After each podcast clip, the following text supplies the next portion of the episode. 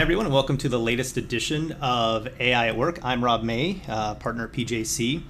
Um, I also write the Inside AI newsletter, inside.com slash AI, if you want to check that out.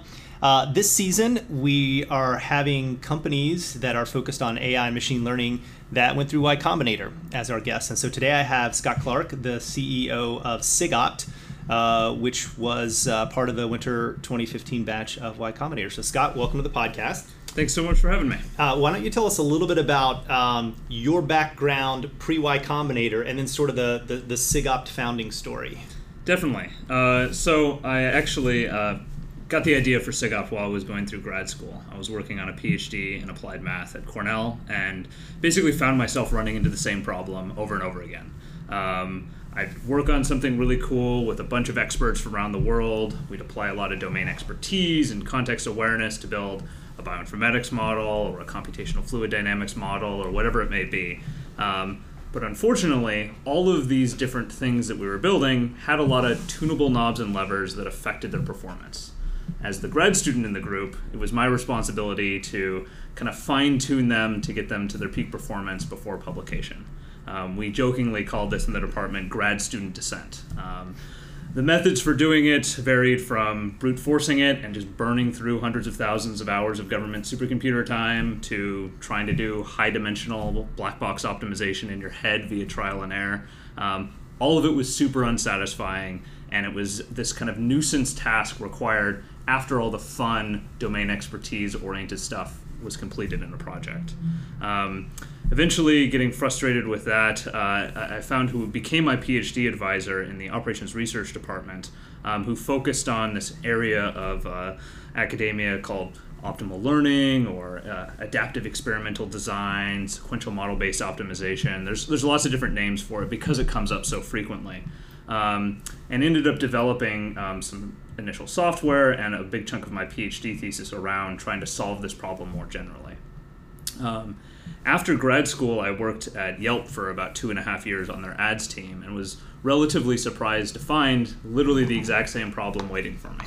Um, instead of a bioinformatics genome assembly problem, they had an advertising system, um, but it had lots of tunable knobs and levers associated with it. Um, the main difference being instead of getting those configuration parameters just right, meaning a slightly better paper, um, at Yelp, it meant a lot of money. And so there was a lot of incentivization to solve it well, and I ended up writing MOE, or the Metric Optimization Engine, a popular open source library for Bayesian optimization to help solve this. Um, after doing that, though, I went around to like 25 of the, the big Bay Area tech companies, all the, the, the usual suspects Google, Facebook, LinkedIn, eBay, etc. Um, and I heard that they had the exact same problem I had. They were building recommendation systems, um, uh, uh, fraud detection algorithms, advertising systems, things like that. A lot of domain expertise went into them but lots of these config files, lots of magic numbers, lots of uh, x equals 1.264, and then a comment do not touch or whatever it may be. Um, unfortunately, though, the way that we approached it and the way a lot of the academic open source approaches it um, is to try to solve it from a research perspective, try to push the field forward, try to publish something, something like that. And the main feedback I got from MOE was, I had an optimization problem, and now you've given me an optimizer problem. There's lots of tunable configuration parameters of the optimizer itself. It only hits a handful of my types of problems. It doesn't scale well. I need to be a PhD in order to use it. And so I founded SIGOPT on the premise of let's take that optimization problem and instead of just shifting it, let's just solve it once and for all. And over the last five years, that's what we've been focused on doing taking the best of the best of the academic literature, taking an ensemble of all of these optimization approaches, and putting them together besides a clean uh, enterprise platform that can scale with usage, can provide differentiated insights, and solve the full volume, variety, and complexity of these optimization and experimentation problems as they exist in enterprises today. Really, really interesting. And so um, so what led to you know did you guys raise funding before you went through Y Combinator, or was Y Combinator sort of the start of this? And and what what prompted you um, to, to, to apply and to go? Yeah, so uh, we actually applied to Y Combinator a few months after writing that uh, that open source package MOE. Um, as I said, it got uh, it was well received. Uh, gave dozens of these talks to these high profile firms. It got like over a thousand stars on GitHub within a, a week or two. Um, but again, the main feedback we got was this is good, but not good enough. This doesn't solve the problem, but it's, it's the right direction. So, uh, convinced uh, my best friend uh, to quit his job in New York and move into my basement. And uh, we founded the company and applied to, to Y Combinator.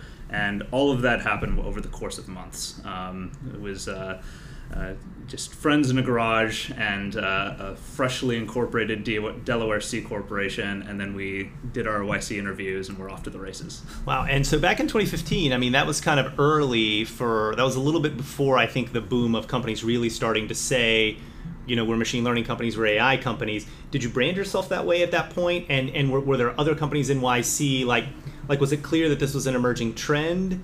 Um, around AI, or, or did you guys just stand out like a sore thumb? That's a great question. And uh, again, uh, we had talked to a lot of these very leading tech firms uh, in order to get this idea and see this was a problem. And uh, in uh, the hubris and naivete needed to require to start a company, I kind of over pattern fitted to, to those types of companies. Turns out the rest of the world isn't like Facebook and Google and Netflix necessarily. Right. Um, although they are beacons that a lot of these firms are trying to become like. And over the last five years, we've seen massive strides both in those firms, but also in firms kind of catching up um, that's been buoyed by a lot of the technologies that are out there. But I would say um, we were almost too early. Um, that's turned into to a, a great uh, advantage, being having a first mover advantage, being able to get a lot of patents and peer reviewed papers, and uh, being able to work with some of the world's leading firms uh, over the last five years. But uh, I would say um, even when I would go and we would be presenting papers at NeurIPS or ICML or things like that, uh, we were the heretics in the corner saying, tune your hyperparameters, like don't do grid search, whatever it may be. yeah.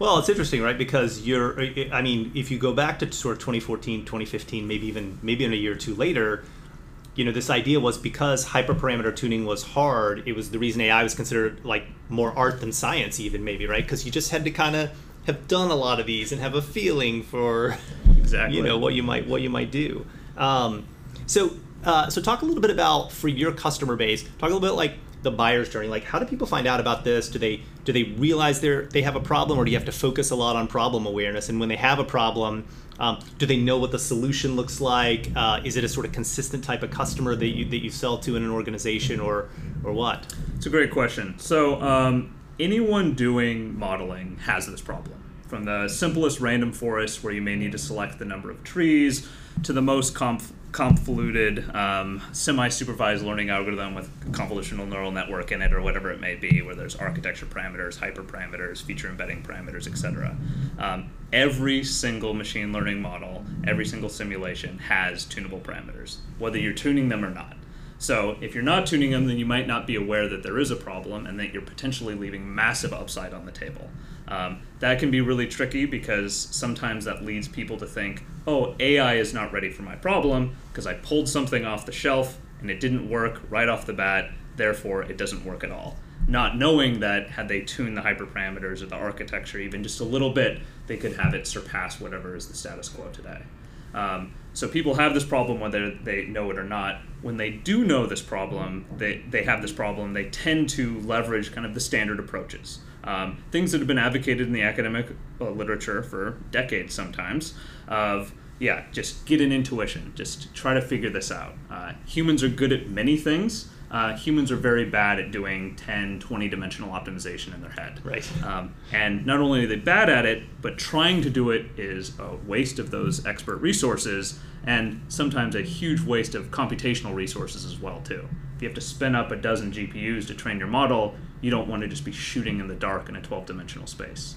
Um, Instead of doing it manually, some people try to do more brute force approaches that can work okay for small, simple models but it doesn't scale to the the volume, uh, variety, and complexity of things that we see people using today, uh, especially some of these more advanced uh, deep learning and reinforcement learning techniques. So um, a lot of times people just aren't aware that there's a solution, and so we can come in and educate them. Hey, there's a better way. Um, and it doesn't need to be as painful as the open source. It doesn't need to be as painful as you going and getting a PhD in Bayesian optimization or whatever it may be. It can be a couple lines of Python. It can bolt on top of your system. We can meet you where you're at and really make sure that we solve this problem once and for all for you. Well, that's cool. And do you do you think of yourself? Do you think of SIGOPT as um, uh, sort of being a part of the AutoML toolkit, or do you think of that as a sort of separate industry from hyperparameter tuning? Another great question. So I think that term has evolved over time. Um, uh, AutoML these days tends to mean a very end-to-end solution where you're giving it uh, clean data and then it kind of does all the tasks for you and then gives you basically a binary model at the end of the day. Um, and that can be really powerful if you have very kind of standardized data, you can use a more commodity model, you're trying to do things like just line fitting or something like that. Um, unfortunately, a lot of the problems that we see in the real world don't fit into that kind of very simple commoditized uh, pipeline. And there's something unique about the data, there's something unique about features or unique about the application. Again, domain expertise and context awareness can provide a big role when building these more differentiated models. And so while AutoML can AutoML end to end can help with those simpler ones, we see certain AutoML components like neural architecture search, like hyperparameter optimization, fitting into a less automated stack that's more augmented, um, where the user and the expert can apply their domain expertise, but then they can still leverage state of the art tools to automate just the most uh, time consuming, expensive, or the least uh, applicable parts of that pipeline. And so while we do automate that experimentation, we can also work hand in hand with the user or interleave their own optimizer, allow them to do manual search and grid search in addition to our searches and things like that. Um, but we do firmly believe that you're never going to take an end to end automation system and accidentally come out with like a good self-driving car algorithm or right. Netflix's recommendation engine or Two Sigma's algorithmic trading strategy or whatever it may be. Yeah. Um, so those are the types of models and the types of differentiated things that produce an outsized business value that we tend to focus on um, and build tooling for. And so when you talk about end-to-end, uh, you know, sort of uh, pipelines, you know, ingesting data, going all the way to models and all that, what are you seeing in the market in terms of how uh, how, how data science teams think about when they use more integrated solutions and when they use sort of best of breed pieces of the stack that integrate with each other and then how does that translate to you know when, when you think about what you do how much is your product roadmap about you know moving up or down some level of the stack um, to, to, to control a little more of the workflow versus going wider on more types of models that you support more types of use cases and, and those things yeah, so um, I think teams can leverage uh, both type approaches. To be completely honest, um, having that automated um, system can work great for a baseline. Um, it's better than nothing. It can help enable uh, analysts that don't have a lot of experience and things like that, um, and it can be a good first pass. It's often not enough to differentiate you from your competitors, almost by definition, because it's an off-the-shelf uh, approach or whatever it may be. Um, but when you layer that on with a good best in class toolkit. That's how you kind of move up the stack from more analytics types models into more differentiated modeling. And as you move up that stack, there's a power law uh, in the amount of value you're bringing to the business. Fitting a line might be worth some amount of money to you, but um, like Netflix has a, a, recommendation engine they value at a billion dollars a year. Two Sigma has fifty billion dollars of assets under management. Um, a lot of these firms are really building what they think will really differentiate them in the market, and those are the types of models that you need to have a best-in-class tool set for. Interesting. And do you see this starting to move towards more um, more traditional companies in older industries who are starting to adopt AI and realize the the, the data that they have? Do they think about it that way? Do they realize the strategic value in sort of the, the, the, predictive value or the classification value of, of data that they have? Or do you primarily see this with um, asset-light companies like finance and tech? Like, like where's the trend? Yeah, uh, I think we, we definitely see this uh, uh, permeating through a wide variety of different industries. So people are hiring more machine learning engineers, they're hiring more data scientists, and we're seeing that across a wide variety of different firms. Um, John Deere bought an AI company for hundreds of millions of dollars. Like CAT has a hundred person advanced modeling team. Like these are industries that you would think um, are maybe potentially as far as possible from systematic algorithmic trading. Um, but we're seeing that across the entire spectrum from maybe it started with algorithmic trading and went to credit cards and investment banks and then insurance and things like that. But even within completely different verticals, more and more people are investing in this. And I think they realize that the companies of the future, uh, 10 years from now, it's not just going to be um, what your name is or what data you've collected, but it's really what you do with it. And that's where modeling comes in. So, what technology are you not working on to improve at SIGOPT that you wish somebody else would work on and improve to make your lives better for the stuff that you guys do? That's a, a great question. Um, so, again, we're a, a, piece of the puzzle. Um, and while we can provide a best in class uh, experience and platform for doing experimentation and optimization, there's many other components required to uh, build models and then to ultimately deploy those val- models and get uh, high business value. Um, so one area where we've uh, had some very successful partnerships in the past, and we're, we're very excited with the way that the field is going, um, is in the more hardware components. So we're partnered with Intel and NVIDIA uh, and firms like that. And what we see is when you make the training faster, when you make it easier to use these more sophisticated models, that unlocks the ability to use them or unlocks the ability to tune them. Yeah. And when you use a faster chip, you get a speed up. When you use a more intelligent tuning algorithm, you get a speed up. And those things can be multiplicative, which can mean the difference between something being tractable, um, which is maybe using a, a custom chipset to uh, tune thing with our tune things with our uh, ensemble of Bayesian and global optimization techniques, taking a day versus using a non-optimized chipset and grid search, which might take 20 years. And so it's the difference not only between performance, but maybe even what's possible. And so every advancement to make the rest of the tool set better um, is again additive. More data makes things better, better features makes things better, better insights makes things better, better experimentation makes things better. It's not either or, it's an and.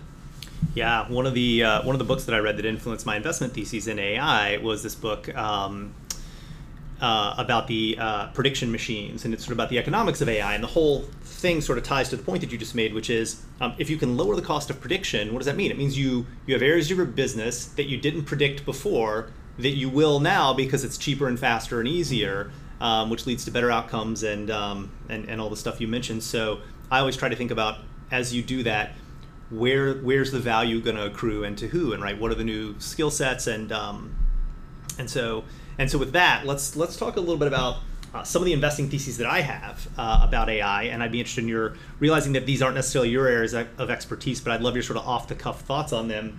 Um, so, I, I always when when I talk about AI, I always tell people that Marvin Minsky supposedly in the mid 1950s gave a grad student the problem of solving image classification for machine vision, right?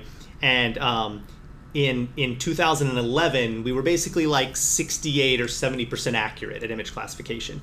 And then between gpus and cnns and bigger data sets and imagenet and everything else uh, over the next few years we got down to human level quality just immense immense uh, improvement. Um, i've been waiting for that to happen in nlp and so, what's your thought on that? Are we are we about to hit that inflection point in the curve for NLP performance, or is NLP just a different kind of problem, and, and, and we don't know when that's going to go through the same um, the, the same improvement phase as, as machine vision did? Um, I mean, I think fundamentally they're, they're somewhat similar problems in terms of uh, if you can have an input data set and you can describe your objectives, then uh, you can develop algorithms to achieve those objectives uh, better, faster, and cheaper. Some of it comes down to the framework or algorithmic approach. Some of it might come down to tuning. Uh, we often retune NLP uh, methods that have been published uh, in peer reviewed papers and show that value is being left on the table by not doing proper neural architecture search and hyperparameter optimization. Um, but I think even in the, the last few months, some of the uh, uh, things that like OpenAI has come out with or Google has come out with has shown yeah. continued strides in this field. Um, we might not be at that uh, strictly better than a human phase now, but it we're getting surprisingly close, especially when you start to think about things like if you can do it in 140 characters, is it indistinguishable from the median tweet or something like that? Right. It's, it's getting pretty close. Interesting. Um, one of the strong theses I have in investing is uh, synthetic data. Um, do you have any thoughts on? The Space opinion is synthetic data. Yeah, just in, just in general. I mean, I, I think um, Is it you know, good I, or is it bad? Yeah, So I, I, I, I think it's good. I think that um, yeah, I should probably clarify. I think so. So it seems to have come up mostly in autonomous vehicles, right, to sort of Yeah. simulate driving and everything else. But when you look at neural networks and the amount of data that they need, and the expense of creating that data, and there are certain domains where.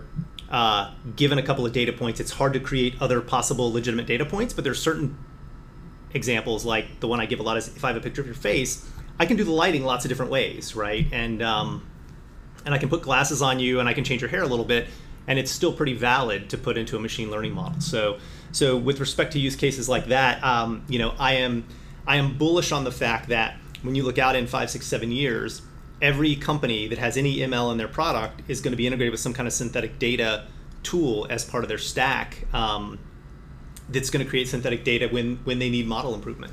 Yeah, and I think that really helps too to make sure that you're um, not only being able to give enough data to these models to, to let them actually do their training and, and uh, converge to some level of accuracy, but it can also really help to um, uh, maybe simulate uh, the real world before you put something into production. Uh, we see this time and time again when it comes to like our algorithmic trading customers.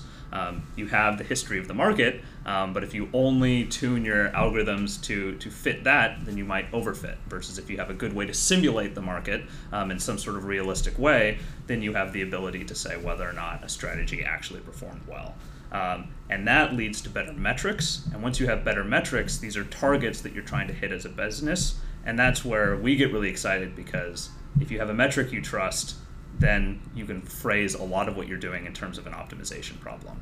There's the stochastic gradient descent optimization for like a neural network tuning towards that objective, but then there's the meta optimization of how you tune that actual stochastic gradient descent method or architecture, whatever it may be. Um, so more data, whether it's synthetic or real or whatever it may be, leads to more accurate or trustworthy metrics, um, which we're very excited about because the next step is optimizing those metrics. Um, and we do see this in algorithmic trading. We see it uh, for anomaly detection, fraud detection, um, kind of across the board, especially with the, the rise of GANs and, and lots of different ways to generate this data. Okay. Um, and then uh, third thesis. So uh, non-neural network AI, right? You know, there have been lots of types of AI, symbolic logic, genetic algorithms, you know, Bayesian, probabilistic programming things. Um, it seems like the boom in neural networks and all the money that rushed in and all the all the, all the people that rushed in um, also led to a little bit of re-interest in those other categories. And um, I've not made an investment in the other categories yet, uh, but I am looking at that, and I'm wondering if, from your point of view, if you're starting to see a resurgence in non-neural network types of AI, either because people maybe need AI that works with smaller data, or is more explainable or describable, or something like that, or, or for some other reasons. Yeah, um, uh, we definitely see that. So, uh, what we find with a lot of our customers, especially as they become more and more sophisticated in this field, is they acknowledge the fact that you need the right tool for the job. And that tool might be a neural network, uh, it might be a gradient boosted decision tree, might be some reinforcement learning algorithm, might be something proprietary, might be an ensemble of these different approaches, whatever it may be. There's different business constraints around cons- explainability. There might be uh, deployment constraints around memory footprint, power consumption, inference time, whatever it may be. Um, and then there's the ultimate metrics that drive your business forward. And you need to pick the tool that kind of plays off of all of these different things. Um, and the fact that we see that being the case, and we see even within a certain customer, them using everything from logistic regression and random forests and gradient based decision trees to deep learning and proprietary reinforcement learning algorithms is exactly why we've designed our platform to be incredibly modular. Um, by doing completely black box, derivative free global optimization for these experimentation optimization tasks, all of these things look identical in our interface. All of these things use the exact same API, and all of them can benefit from better experimentation and optimization. And what's the new hot thing today might not be the new hot thing two years from now, five years from now. What I do know is experts tend to want to use the right tool for the job. Those tools are constantly evolving, and over indexing on what's popular today um, is going to leave you behind uh, years from now, unless you can stay modular, which is why we did that by construction. Interesting.